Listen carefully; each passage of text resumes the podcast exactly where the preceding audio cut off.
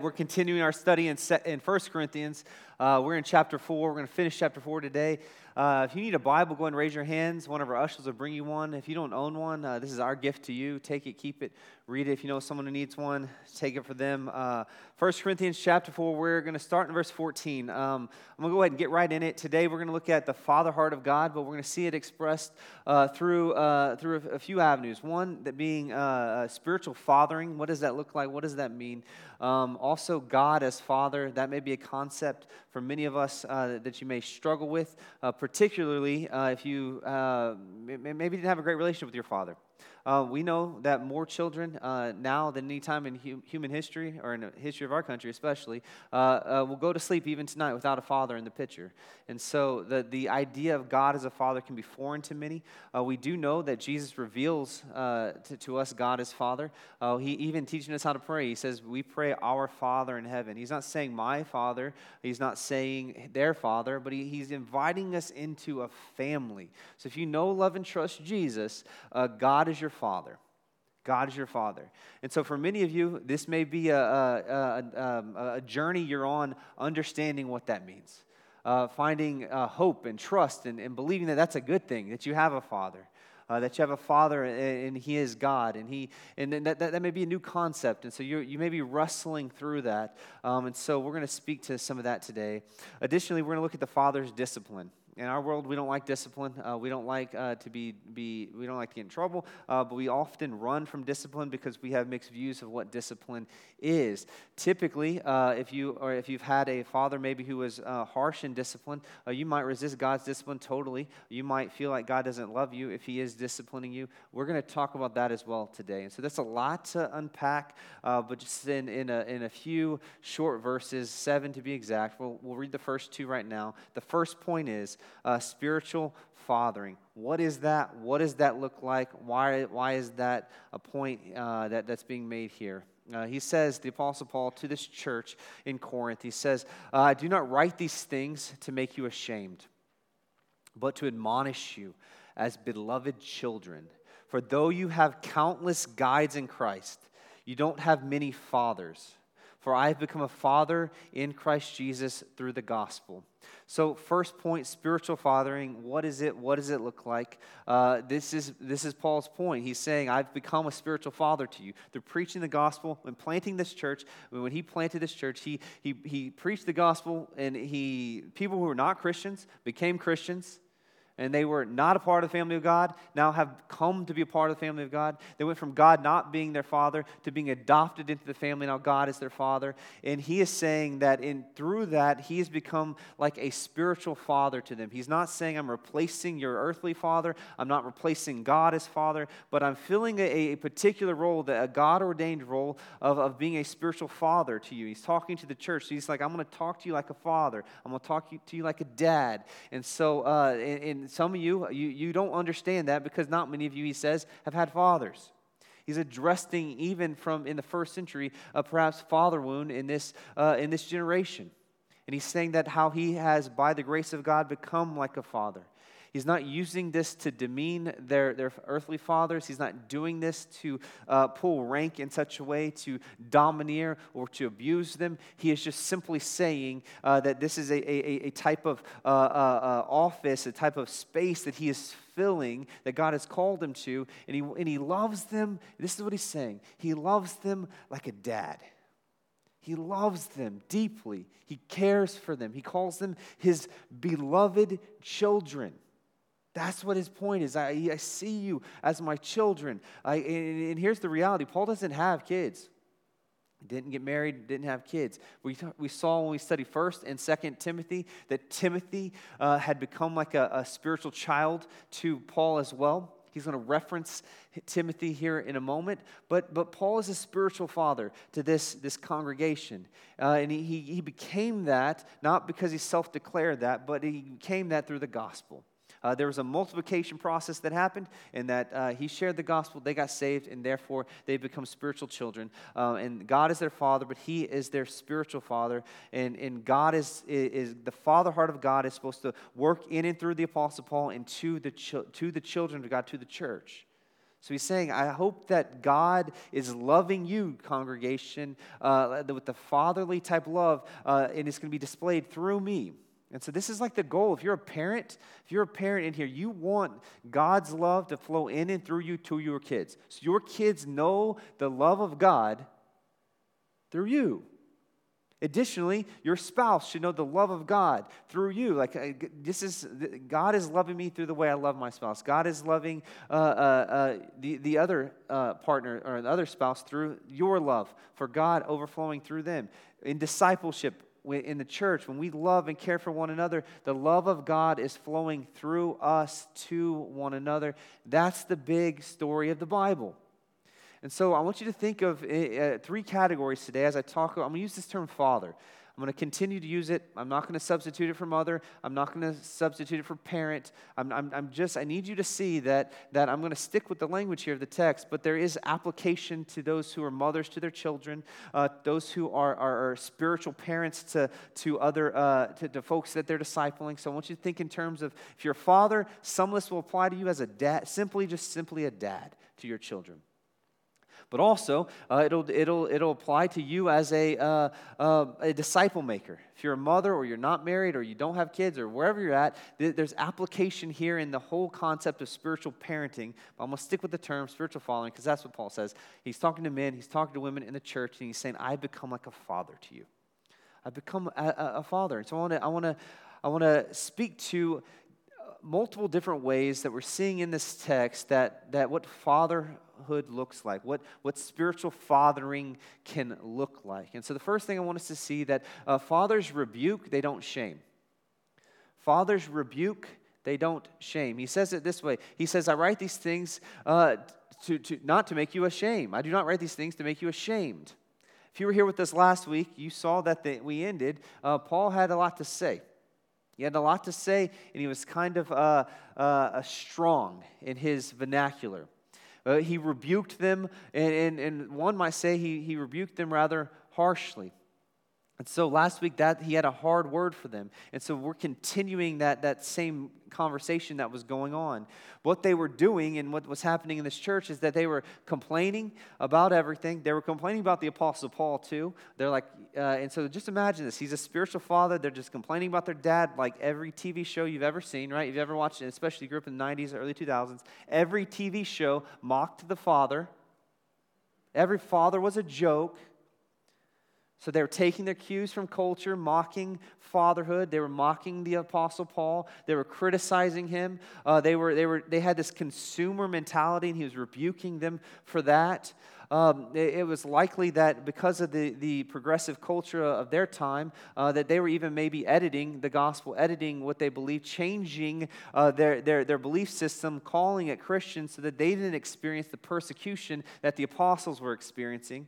And so we find that in our day where it's easy to just change our theology just to make it fit with the culture, not with the Bible, but with the culture, so that, you know, uh, our friends and our family, those who don't know, love, and trust Jesus, will go, you know, you're, you're an okay kind of Christian. Where Paul went extensively last week into talking about how the apostles are getting thrown to lions getting eaten. The Romans hate them. They're getting persecuted. And you're over here, church, thinking that you're exempt from that type of thing. You don't want to be associated with what is true Christianity. We live in a world that, that, is, that is very true these days. It, Jesus, if you, if you give the raw, uncut, you know, gospel according to Jesus, in our day and age, he would be, he would be labeled narrow minded bigot. Just what he would be.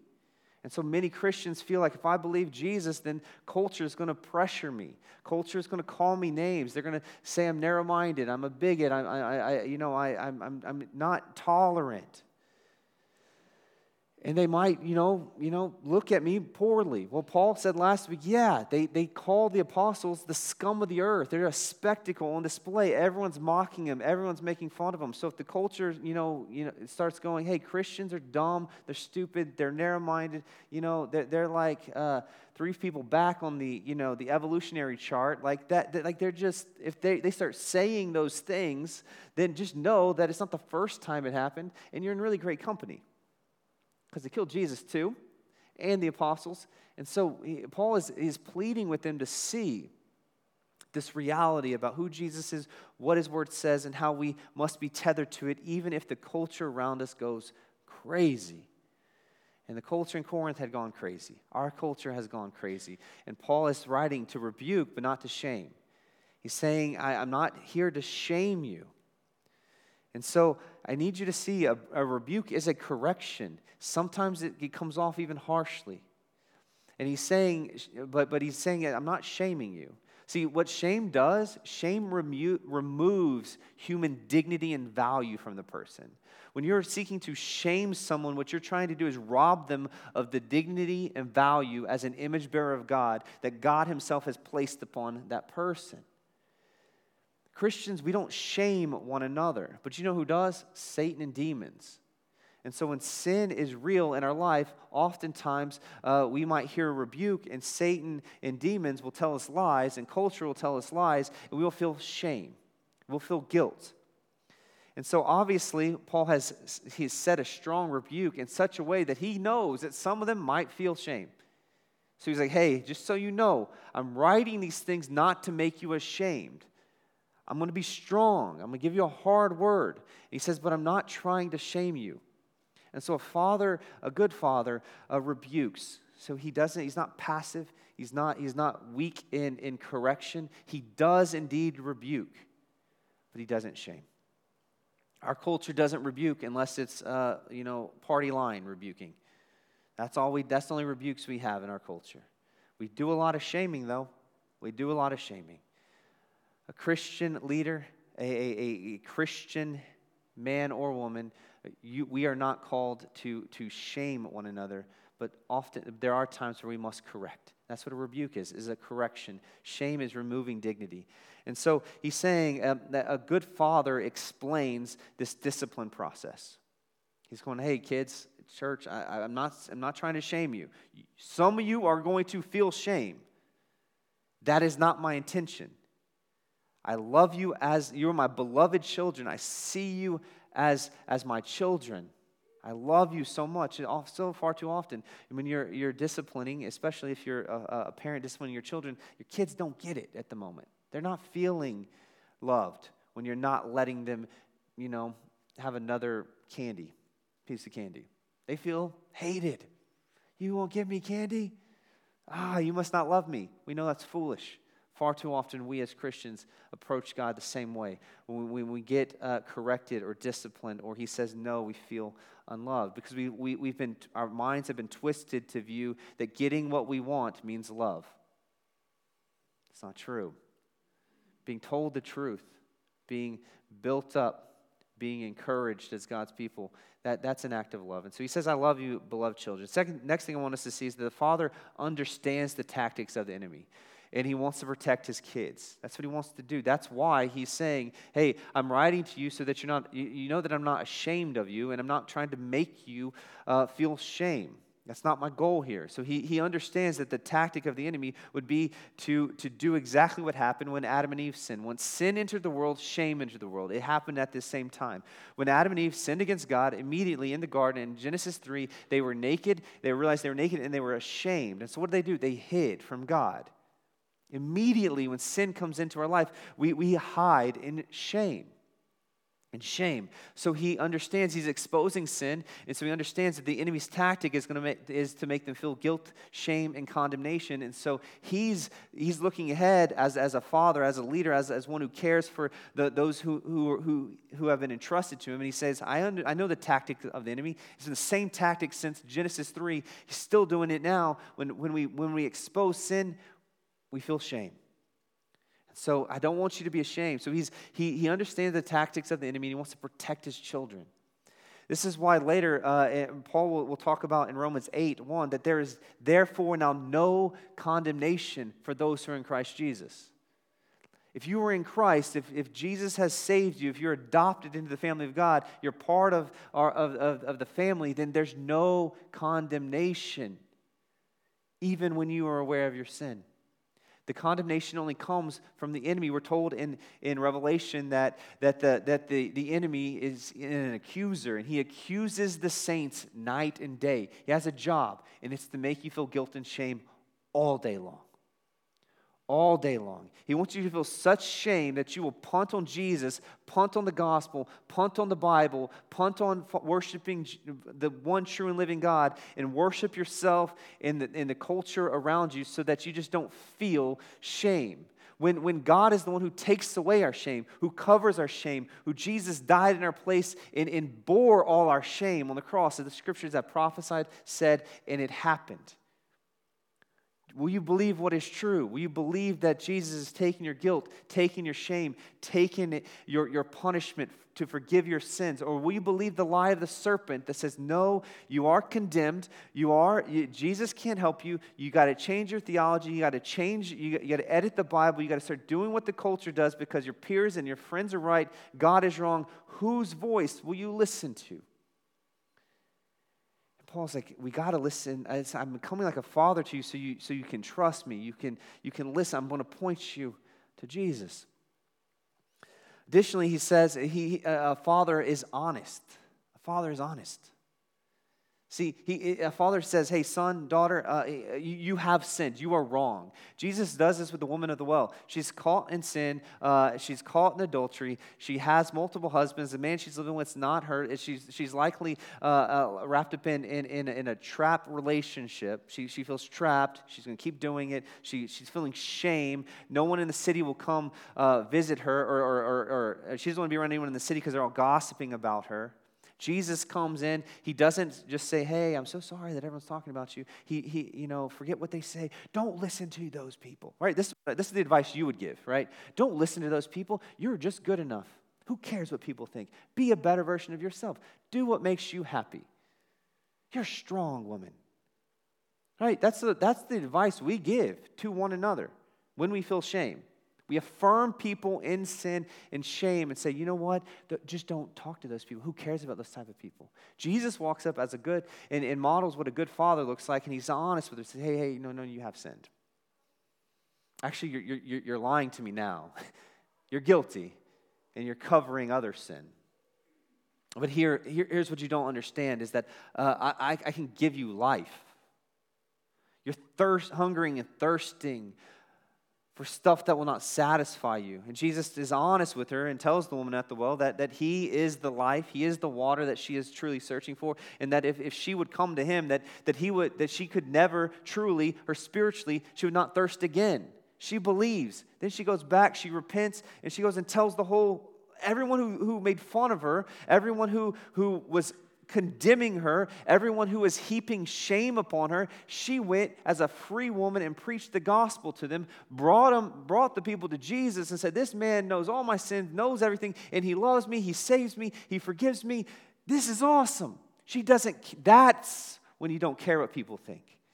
That's how you have power over guilt and shame. That's how you have power over what other people are saying. It's not through just your friends speaking some encouragement to you to speak to the inner sinner in you, to, to not be ashamed and to continue in the path of sin in which you're currently living in. But no, but through faith and repentance in Jesus, the Spirit of God comes upon you. You care more about what God the Father thinks of you than anyone else, and that's enough. God loves you. He looks upon you, sees you in your fallenness, sees you in your sin, sees you in your rebellion, sees you in the, the, the weird relationship you're in, sees you in the, the str- financial struggles you're in, sees you and says, I want that man, I want that woman, I want them to be in my family, and I will pay for them to be in my family with my life.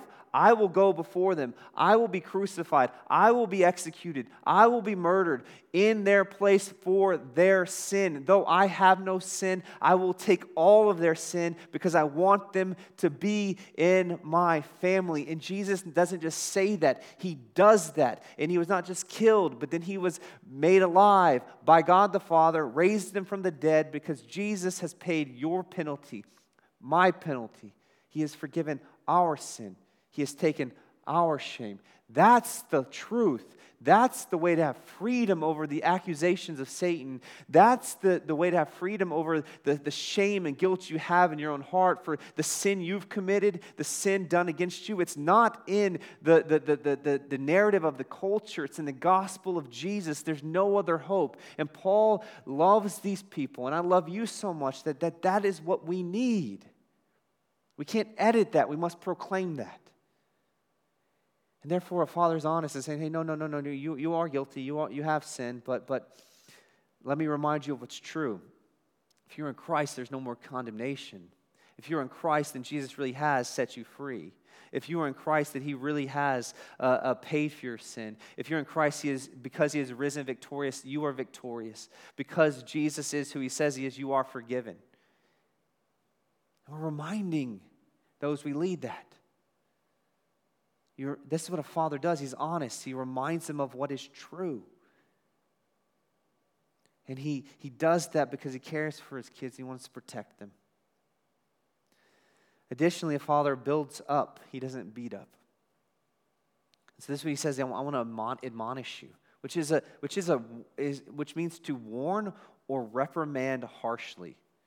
Even our current dictionary still has that as the definition. As much editing in the dictionary we have had in our culture, that's still the, the, the, going definition of, of to admonish. And so what he is saying is, I'm going to admonish you as beloved, which means truly loved. I want to admonish you as truly loved children. I'm going to rebuke you, uh, but I, I want to warn you. I want to help you. I'm going to reprimand you firmly, but, but I, I, as, as a loving father. He, he speaks to, he's spoken to Paul he, or himself, he speak, he's spoken to Apollos and Cephas and the other pastors and saying, hey, these, are, these spiritual fathers are, are, are here and we, we love you like children, like, like you're our children. And so, what a father does is he's not seeking to beat them up, he's seeking to build them up. That's what he's seeking to do. He's not trying to discourage them, but he's trying to encourage them. He's trying to cause flourishing, nourishment, growth.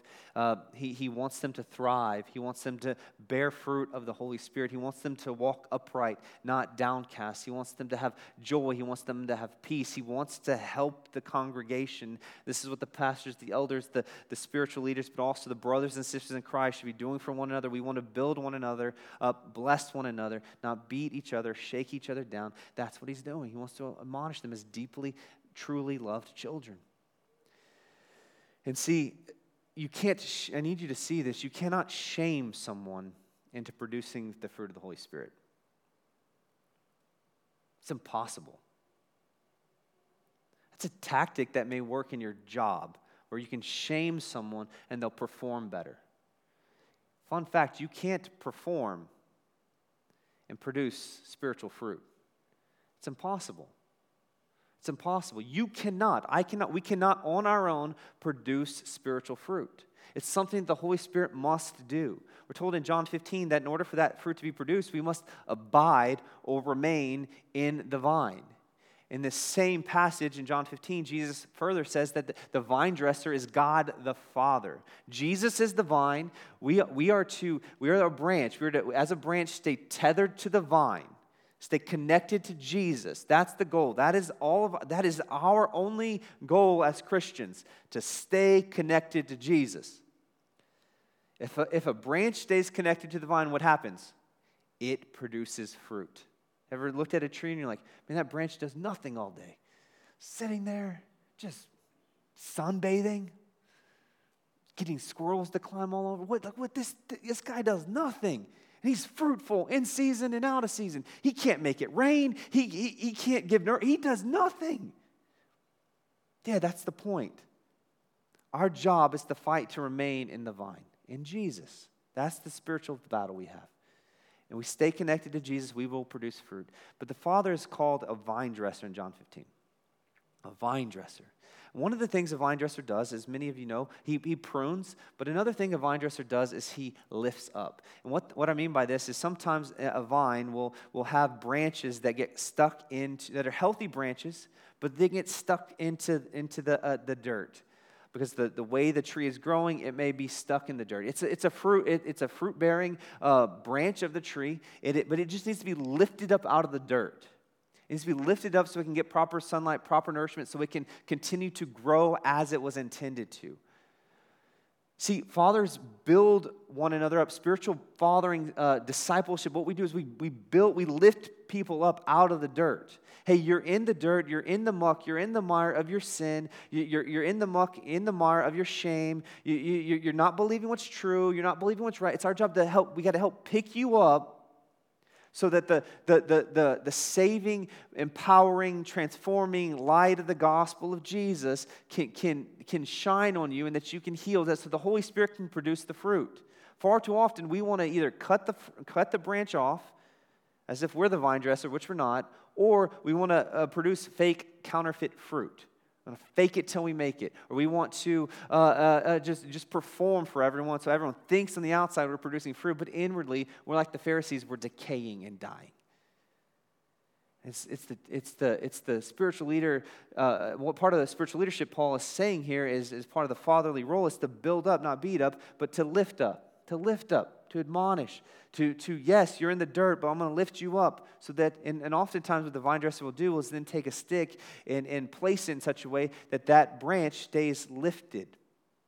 Some of you are, are, are, sticks that are just standing there helping your brothers and sisters stay lifted so that the Holy Spirit can do the work. Stop trying to be the Holy Spirit, but start lifting. You get no credit, and that's what bothers you, but the Holy Spirit does. It is work. Your hands may get tired, you may get exhausted, but God has called us to lift one another up so that the Father can produce the fruit. This is what's going on in, in, in when Jesus had four, and, when Jesus was walking around, he was healing a bunch of people, and people got word out that he could transform lives. I pray that that word continues to get out, that Jesus still saves and transforms. But there's a paralyzed dude who couldn't do anything. He was helpless. He couldn't walk, couldn't heal himself, couldn't do anything. He had four friends who picked him up, took him to Jesus. Well, guess what? They couldn't get to Jesus. So what did they do? They lifted him up, put him on the roof, tore someone else's roof apart so they could lay him down at Jesus' feet. Jesus says this it was the faith of the friends that made him well. It's the faith of the friend. It wasn't his. Some of you are lacking faith, and you need the people of God to come around you to lift you up, to put you into the presence of Jesus, to pray for you continually, to posture themselves, uh, uh to help you posture yourself under the mighty hand of God so that God can do what only He can do and produce the fruit that you need. And so, some of you, I, I guarantee I've been I, uh, ex- experienced the fruit of the Holy Spirit because, because of the prayers of people. It's like some of you are probably like, hey, I, have tried to encourage Alan this way, and he just does not get it. But I start praying, and the Holy Spirit did something. It happens. He's much better than we are. So you don't get the credit. I don't get the credit. No one ever gets the credit, but, but, but God does. We play a part through prayer, through posturing ourselves, through, through hoping, having faith on behalf of others. Next, uh, we see here that, uh, that a father sees what is wrong, but he's helping his children get to where they need to be. That's what he's doing. This is maturing them. This is discipleship. He says that they have had many guides, but no fathers. He's saying that they've read, a, uh, they, they, have, they have many people who are guiding them. And especially in our day, if you think about it, we have a bunch of Christian books, a bunch of books, a bunch of books, many guides. But hardwired into us is this need to have godly men and women walk alongside us. We need one another to help us on this journey. It is a good father's job to go ahead and look up, and a good leader's job to look up and say, hey, here's what's coming. Let me lead my family. Let me lead the, the church. Let me, let me lead those people I'm discipling. Let me lead. I can see what's coming. Let me lead. So I got to get up. I got to see. I got to see what's ahead. There's many people who will give you the guide work, but no one will, someone's got to come up and look at where what's up and coming. Where are the obstacles? How do we lead you through this? Embedded in the mission that Jesus gave in the Great Commission, that, that, that it implies a type of spiritual fathering. Decide when Jesus says to teach one another to observe all that Christ commanded, he, he's implying that there's this spiritual multiplication that keeps going on where this where, where, where there's yes, there's peer-to-peer relationships, but there's also father to son, mother to daughter type relationships, spiritually speaking, teaching one another to observe what Christ has commanded. And one of the ways in which we, we learn to obey uh, what Christ has commanded is through imitation, imitating. So that's his next point imitating God as Father. He's, this, is, this, is the, this should be the aim of all parents. This should be the aim of all disciple makers, is that God the Father's love would flow to you, so you would experience the love of God as Father, but it flow to you, through you, to others. And so Here's what he says He says, I urge you then, be imitators of me. To imitate, he says, All right, imitate me. That's why I sent you Timothy, my beloved and faithful child in the Lord, to remind you of the ways in Christ, of my ways in Christ, as I teach them in, in every church. So he, he, there's this urgent call he's given to the church to imitate him to, to, to imitate him, to his urgent call to imitate those who follow Jesus. That's his big point. So he's even sending Timothy. So there's this, there's this urgency, and I see it in our day and age more than ever. As I've uh, uh, you know take a survey of the land, as I see where we're at in our current context and culture, there's an urgent call for us to imitate those who imitate Christ. We imitate so many people on social media, on, on, on what we find who are, who are influencers. We, we, are, we are so easily influenced to imitate. There's this greater urgency that I see more than ever is to imitate not those, but those who, who imitate Jesus Christ. Elsewhere, Paul will use that term. He'll say, Follow me as I follow Christ. He sends Timothy, uh, his beloved child, who's like a child in the faith, a spiritual child just like they are, to remind them of his ways in Christ as I teach them in every church. He wants us to be examples of Jesus. We need to understand this. Paul took this right out of Jesus' playbook. Jesus tells his disciples, what did he say? Follow me. Paul's telling them, follow me. Additionally, Jesus, guess who he imitates? God the Father. He imitates the Father. So you're going to imitate Christ. What you're, in, you're going to be doing is imitating the love of God the Father expressed through Christ the Son. Jesus says this I don't do anything on my own accord. I only do what I see the Father doing. Dude, Jesus doesn't even make up his own stuff. Like he's a, he full on copies the Father. Man, just, I just let that sink in for a moment. God is our Father, loves us so much. We are to imitate God as Father, just as Christ did. And the way we do that is looking at the life of Jesus. If you want to know how the Father acted, you got to look at Jesus. If you want to know how the Father loves you, look at Jesus. If you want to know anything about the Father, look at Jesus. He's the lens by how we understand God as Father. But imitating is not a new thing, it's actually the way humans learn. We all, 100% of us, learn to speak through imitation, through parody. Literally, say this sound and the kid says it. What does a cow say? Like, oh, you don't know what moo until someone tells you moo, or you, or you listen to the cow and you're trying to imitate the cow on your own. But it, you, we don't learn even how to speak except for through imitation.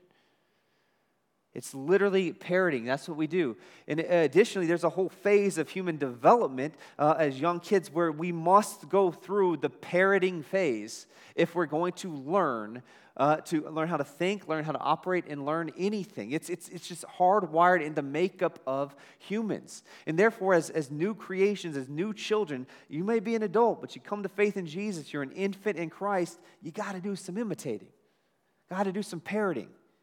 Got to do some copycat stuff. You're like, well, that's weird. I don't want to copy them.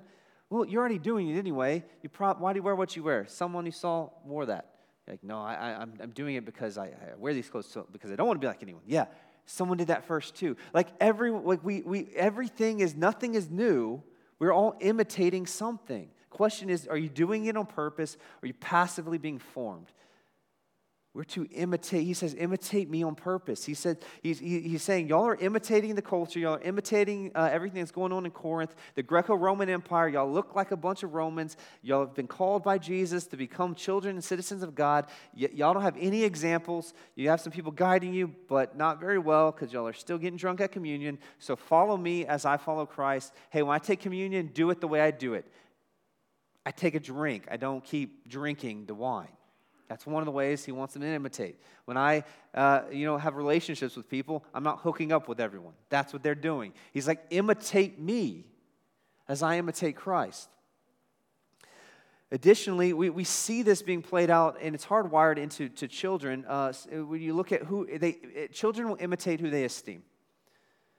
Like, so whether it's their father uh, or, or their mother or, or their, their uncle or someone they know, or maybe a sports figure, like I remember when I was playing basketball, I, I modeled my uh, free throw routine off of Michael Jordan's. He was the best in the world. Why would I model it off of the guy who's the second best? No way. I want to model it off of the best. So I want to shoot free throws like Michael Jordan does. Then I realized that it was, uh, you know, I, I wasn't Michael Jordan took me a little while. I realized that. I finally got his hair, though. You know, I, I, I didn't as a child, but, you know, uh, maybe I'm more like him than I, have ever been. But while I was doing that, I realized, okay, I learned how to shoot free throws through a routine of imitating Michael Jordan. Eventually, I made my own free throw routine. And when someone asked me to teach them to do free throws, I taught my free throw routine. But I did it first through imitation. I just, we have to see this if you're, if you're not convinced of it. Uh, let me give you a couple more examples through the scriptures that, that, that I find quite wild um, and uh, I found interesting uh, this week that, that even John the Baptist, he imitated Elijah. How so? Yeah, oh, the spirit of Elijah, the, the preaching. Yes, he did. Exactly, uh, uh, very much so. He imitated Elijah in his preaching and his calling to, for sure. Scriptures are clear about that. You know what the scriptures are also clear about? He imitated Elijah in his clothes. Like weird facts, but that's true. It, you know, John the Baptist wasn't the first to have the camel hair and the, the, the belt and being, being weird in the wild. He read about it while he's studying the scriptures in the wilderness. He's like, oh, there's another guy, Elijah. I'm going to wear, I'm going to dress like him. It's a weird fact, weird thing to see in the scriptures. The point I'm making is that, that even in the scriptures, we see this idea of, of imitating, not just being told to imitate spiritual leaders in the way they, they pray, the way they, they, they read their Bible, the way they study, the way who can I learn from and apply spiritual principles, but we see even innately in, in men like John the Baptist, who Jesus says was the greatest man who ever lived outside of Jesus. It, it was John the Baptist. He himself took his clothing cues from another prophet. It's not sin, sinful to choose another guy to have, model your clothes after. It's just the point I'm, I'm, making is that we are hardwired deep inside of every one of us to, to imitate, to, to follow, to learn from. And so, what Paul is not saying here is that I know everything. He's saying, Follow me as I follow Christ. Imitate my faith. Imitate my life. He says, verse 17, That is why I sent Timothy my beloved child in the Lord, to remind you of the ways of Christ. This is like literally verse 17 is the Great Commission. He sent Timothy to do what? Teach them to observe what Christ has commanded. That's what he's doing. And he's, and, he's, and he's expressing it through imitation. So, who is it? Who do you admire? There, is there a Christian leader you're looking at going, man, I would like to be like him or I'd like to be like her? There's someone in the church, like, I want to I be like them when I grow up. I want to have that type of faith. Well, get around them. Like, well, I, I don't want to feel like I'm copying them. Well, don't feel so shame, so much shame here.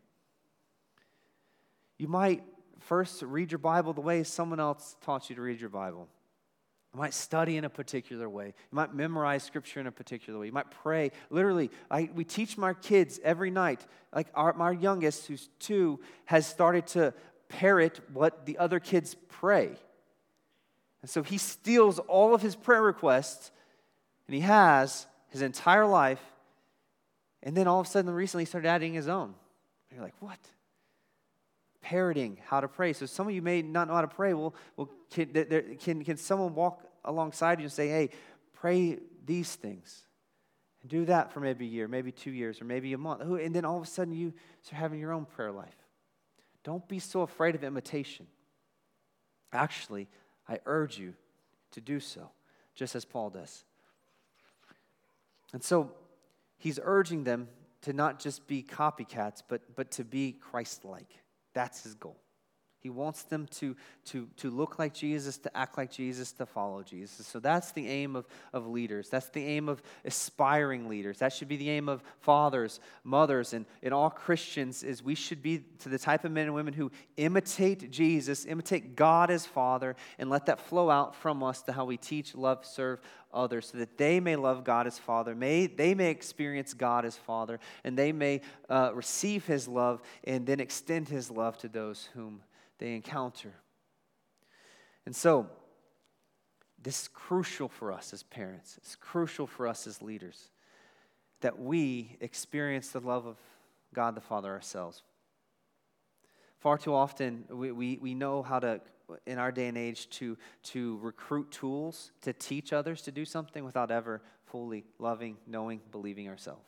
We're so quick to want to teach. We're so quick to want to apply. We're so quick to want to be a spiritual father, spiritual mother, without ever being a spiritual child, being in submission, learning, growing.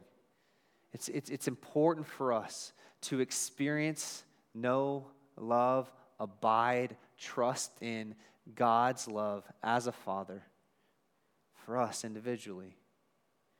To, to glory in the fact that God is a father to experience His love, His forgiveness, His grace, His kindness, as it leads us to repentance. Do the same then to those we lead, whether we're a parent or whether we are a, lead, uh, or, or a disciple maker. If you're a Christian, you're supposed to be a disciple maker. So that's all of us. The last thing he says here in the text is that the last point is the father's discipline. That's what he looks at. he says this, verse 18 Some are arrogant all right? You're like looking around in the, the congregation as they're reading this, like, who's, I know who he's talking, who's he talking about? Some are arrogant, as though I'm not coming to you.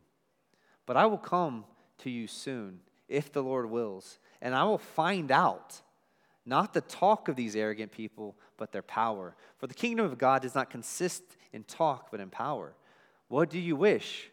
Shall I come with a rod? Or shall I come in love and a spirit of gentleness? Hey, you pick.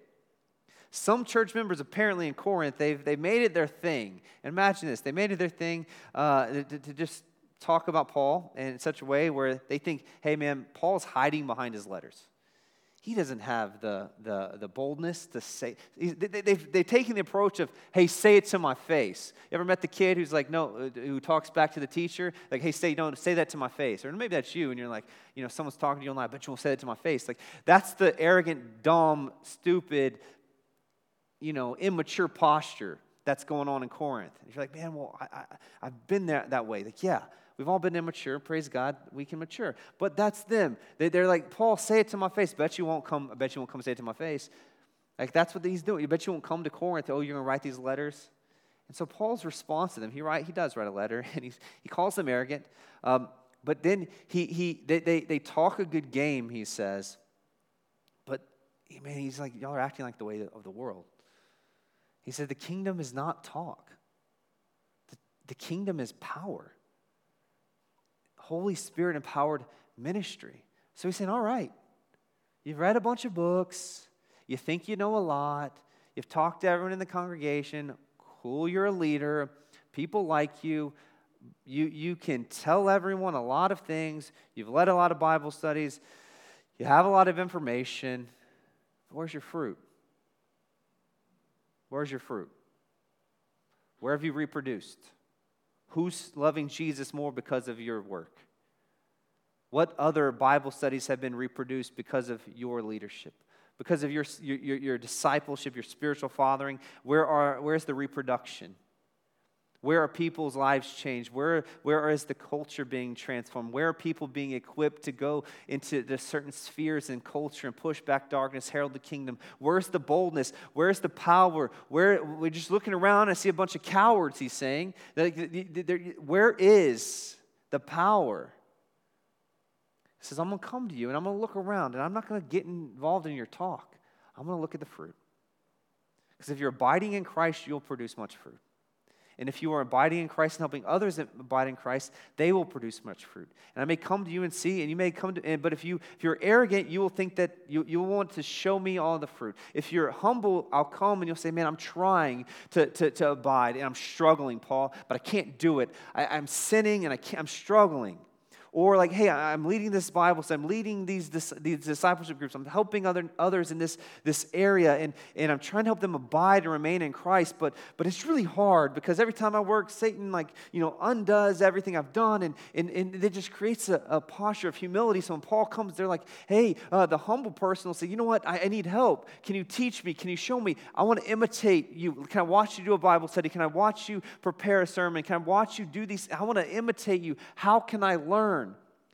Someone look for those people because they'll be the fruitful ones. They'll be the ones who carry the torch of ministry long term. But the arrogant, they're just going to be all talk. Guess who else is all talk? The culture, the world. People can be sound really bold on Twitter. They can post some really cool Instagrams. They can, they can, you know, be really great teachers. I'm not knocking those outlets. What I'm saying is the kingdom of God does not consist of talk, but power, spirit empowered ministry. And so I need you to see this that it is arrogance or pride, it's the same thing, uh, that keeps Christians from growth and power. Why? Because we don't like to feel insecure.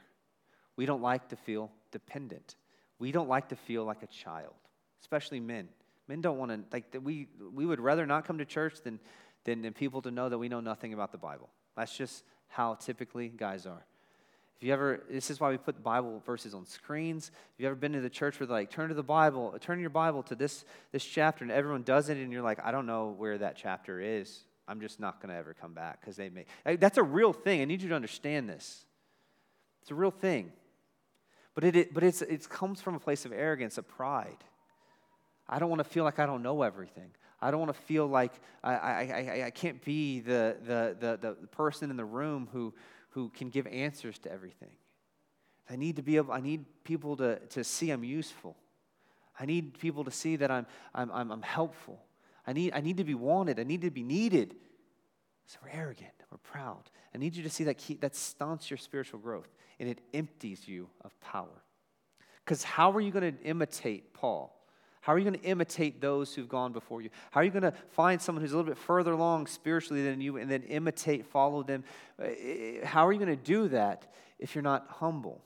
If you're proud, you won't do that.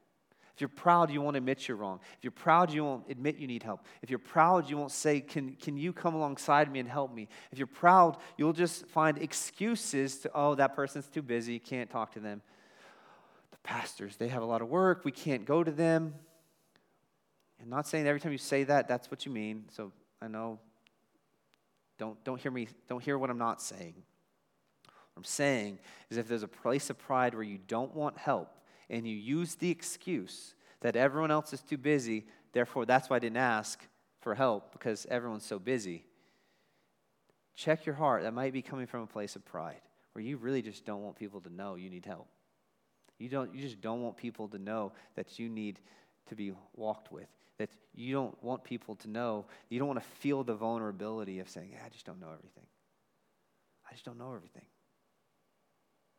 This is like every guy who breaks down on the side of the road doesn't have the right tools to, you know, put, to fix his tire.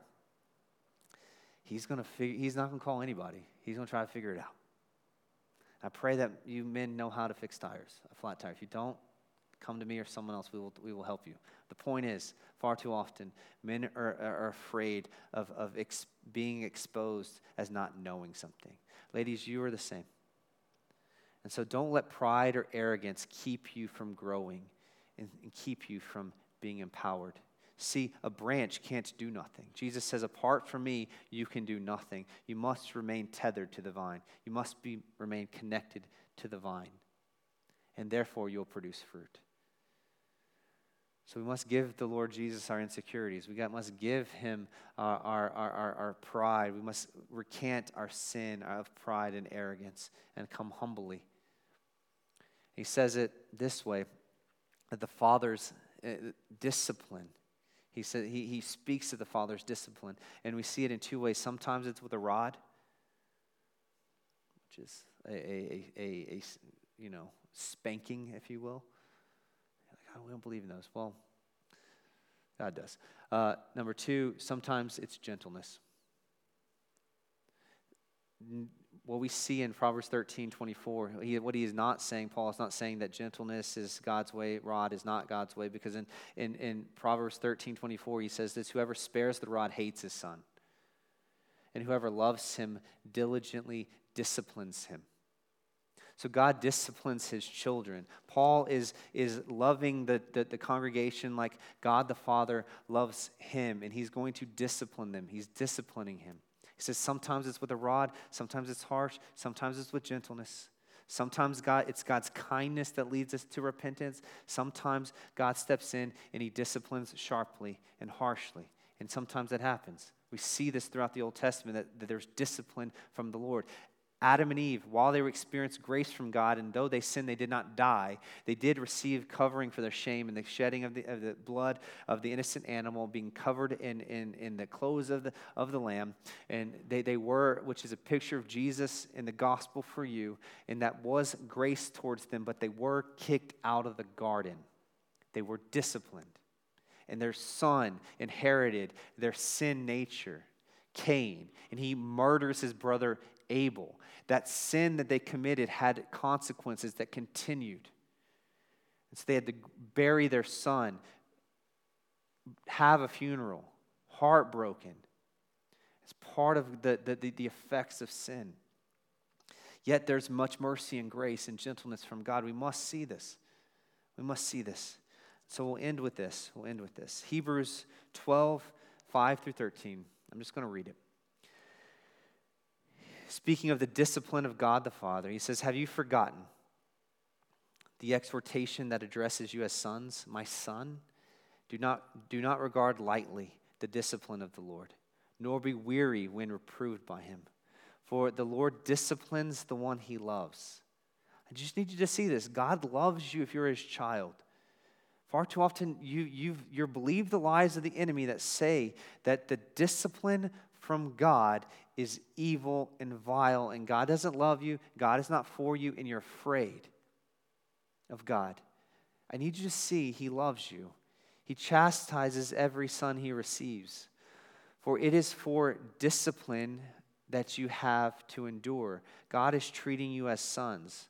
For what son is there in whom his father does not discipline? If you're left without discipline, hear this. If you're left without discipline, in which all have participated in, so you've experienced, then you are illegitimate children and not sons or daughters of God. Dis- God's discipline implies that we are sons. He doesn't discipline those who are not His. Besides this, He says that we have earthly fathers who disciplined us, and, and we respected them. Fathers, we're to discipline our children in a way that reflects God the Father. Shall we not much more be subject to the, the Father of the Spirit who, and, and, and the Father of, uh, sorry, I'm, uh, be subjected to Father, the Father of spirits and live? For they disciplined us for a short time, and it seemed best to them. But the discipline that, that the dis, but he disciplines us for our good. That we, what's the point of discipline? See this, that we may share in his holiness. The discipline of God isn't, and you just see that it's not just simply the punishment, it's what He wants to produce. The punishment exists so that you experience the fruit. Maybe it's lifting up, maybe it's pruning, but He wants you to produce fruit to live like Jesus. The goal of discipline isn't the punishment. Some of you think that. Oftentimes, you are spared of a harsher punishment when you do the holiness part willfully. For the moment, for in the moment, all discipline seems painful rather than pleasant. But later yields peaceful fruit of righteousness to those, hear this, those who have been trained by it. Therefore, lift your drooping heads and strengthen your weak knees and make straight path for your feet so that what is lame may not be put out of joint but rather healed. It's the same concept of being uh, uh, of the, the branch being lifted up so it can receive healing. We, we, we endure and we, we, we are trained and disciplined for the, for the fruit of righteousness. So there's two types of disciplines we must see here. There's di- the discipline of discipleship and there's the discipline of correction. Discipline of discipleship is you're seeking to follow Jesus. You're seeking to fight your sin. You're seeking to live on mission with Jesus. You're doing in the context of the church, your peers, your, your mentors, your spiritual fathers. The, the, the, you're you're, you're uh, initiating, uh, imitating Christ. You're going to men and women in the church and going, hey, how can I follow you? How can I learn from you? How can I grow? Can you teach me? You're, you're being humble. You're not being arrogant. You're, you're not going to be full of pride, but you're laying that aside so that you can learn, ask questions, uh, uh obey, learn, and grow and following Jesus, that's called discipleship. That's, that's a, that takes discipline, though. It takes discipline to say, to repent of sin. It takes discipline to confess arrogance. It takes discipline to follow Jesus. It takes discipline to fight your sin. It takes discipline to continue on a mission. It takes discipline to, to get God's people around you to speak into your life so that you can grow in holiness. That's called discipleship, but it is a form of discipline. And when we forsake that, see, hear me this. When you forsake that, is when God steps in and d- disciplines you personally. So, so far too often, we're so afraid of God's discipline because we're like, oh no, I sinned. Now God's going to come smite me. That's not what he's saying. He's saying there's a type of discipline and correction for the people of God who have forsaken discipleship walking with Jesus. When you walk away from Jesus, when you're running away from Jesus, not obeying Jesus, not repenting of sin, you're, you're complaining, you're, you're, you're, you're, you're just doing whatever you want, you're not doing what was just described as a disciple, when you're not doing those things and you're off on your own, God sees to it because He loves you so much as a legitimate child to come after you and then correct you and discipline you. And it might look like the prodigal son where you finally run out of stuff. You run out of money, you run out of time, you run out of resources, you're eating, you, you, you know, stuff that is forbidden. You're looking around going, My life is a mess. I've hit rock bottom okay, God, you got my attention. So there's that type of discipline of correction. But the discipline that we are to be trained in is the discipline of discipleship that Jesus laid out. So if you are, are someone here who, who just as you struggle to trust God as Father, you, tr- you struggle to trust God as good, it, you just first confess that today to God, like I struggle to trust you as good. But then also I want you to see that if you are seeking to obey him, you're seeking to be discipled by him, you're, you're, you're putting some effort, may not be perfect, but you, you, are, you have mustard seed type faith and effort, the Lord blesses that. He sees that. He sees that in you as a child. He's not looking to scold you. He's not looking to break you. He's not looking to take the bruised reed and continue to break it. He's not looking at the, the smoldering flax that's going out, the, the candle that's burning. He's not looking to, to, to smite it and to put it out, but he's looking to fan it in the flame. That's what God the Father is looking to do. Far too often, you're like, I sinned. Oh, well, hope I don't get in the car wreck today. Because, you know, like, I lied. So God's got to come after me. How many people feel that way? So many Christians. That's how they view God. I've sinned, so God's got to jump in and correct me. The fact that you sinned and you realized it is already work of the Holy Spirit. Repent, confess it, run to Him. It's like a child who's aware, like my children who confess, I see what they did. The, the, one of my children loves to eat books. You can figure out who that is. He now eats the paper out of books. Um, he heard that you know the word of god was our spiritual food and started eating books. It's like it's crazy he's spiritual. Uh, so he's eating books and you see the, the wet you know markings on the book and you come in and i tell him hey you will get a spanking if you lie. Did you eat the book? Yes sir. Does he get a spanking? No he didn't lie. I need you to see this. I'm a really compared to god a really bad father. Really bad and so I need you to see when we, uh, God is a father who loves his kids. He's not looking for reasons and ways to smite, to hurt, to harm, to, to, to use the rod. He wants to come to you with gentleness. But when we become arrogant, when we become full of pride, when we don't submit ourselves to spiritual discipline, when we don't put ourselves under spiritual authority, when we become our own gods and we continue in rebellion against Him, He then has to show up and say, Hey, son, hey, daughter, I've told you a bunch of times. You continue to willfully walk away. You're not repenting. I must now come with a little bit more harshness. So I hope there's freedom for those in here today that are, you man, you're trying to follow Jesus, you're f- trying to obey Him. You're confessing your sin, you're walking in the light. Man, I encourage you to keep doing that. And don't believe the lie that God's looking around the corner trying to smite you. Discipline yourself for the purpose of godliness and, and bear the fruit of righteousness, like the scripture says, for those who are trained in it. And for you who are in rebellion, God is after you. He's after you. So, some of you today, God is, you, you are in rebellion or you're in spiritual drought and you have been worshiping Jesus with your whole heart, and you just become really apathetic, you've become really lazy, you've become really unmotivated, undisciplined, like you've just forsaken all training when it comes to righteousness, and God's got your attention today. I need you to see that His invitation to you is to repent, come to Him for healing, be lifted up, and receive His forgiveness. See that you are a legitimate son or daughter of God. Run to your Father experience His forgiveness, His love, and resolve this week to, to no longer walk in apathy. Resolve to no longer walk in rebellion, but walk in the instruction, the discipline of the Lord. Some of you today may need to receive the love of God the Father. You're like, man, this, I struggle to even approach God as Father. Maybe that's the way you respond today. So we're going to respond.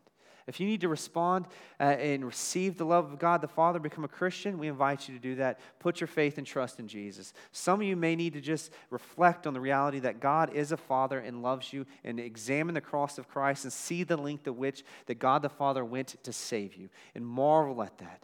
Some of you may need today to respond today to make effort to imitate God as Father in the way you love your spouse, your kids, and those uh, who you lead and who you disciple. Some of you may need to repent of your arrogance.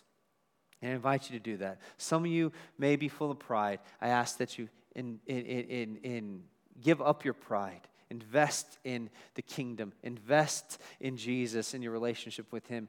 Find those you need to, to find to, to walk alongside you, to help lift you up, to build you. Be honest don't be and be transparent. Ask for help where you need it. Receive forgiveness if, if, if that's you today who you're, who you're like, man, I, I'm just very aware that I'm rebelling and I just need God, your forgiveness. Run to Jesus today. I don't know where the Lord is working in your heart. So, in the many ways in which He is working and leading you today, I just invite you to respond in faith. Faith in Jesus and obedience to what he is, His Spirit is saying to you. Do it obey. And the Spirit of God will bless you in your obedience to that end. And to help us do that, we're going to take communion. So Pastor Alex is going to come up here. The band's going to come up here. I'm going to pray, and then we're going to respond to the taking of communion. Then we'll be singing, and then we'll be dismissed later. Lord Jesus, we love you. I thank you that you've revealed to us God as Father. We confess that we are oftentimes too proud and too arrogant to um, confess our sin, to seek help, to invest in others. Uh, we want to be consumers, not cultivators and blessers. But Lord, may we, may we learn from you today. May we learn from God, our Father. And may we also now imitate God as Father in our, in our spheres that you've placed us, whether in our relationships, uh, in our home, or at work, or in the church. May, we, may the love of God the Father overflow through us to all those we encounter. And so, what we ask now is as we respond and as we take communion, may we reflect on your love, O God, our Father. May we see the link that Jesus went to save us. May we marvel at the mo- there's more mercy and grace in Jesus than sin in us. If you can take care of our sin problem, you can take care of all of our problems. So we run to you as a Father, trusting you. Would you comfort us? Would you keep us? Would you uphold us? Would you bless us? Would you lift us as we remember your broken body and your shed blood? I ask this in Christ's name.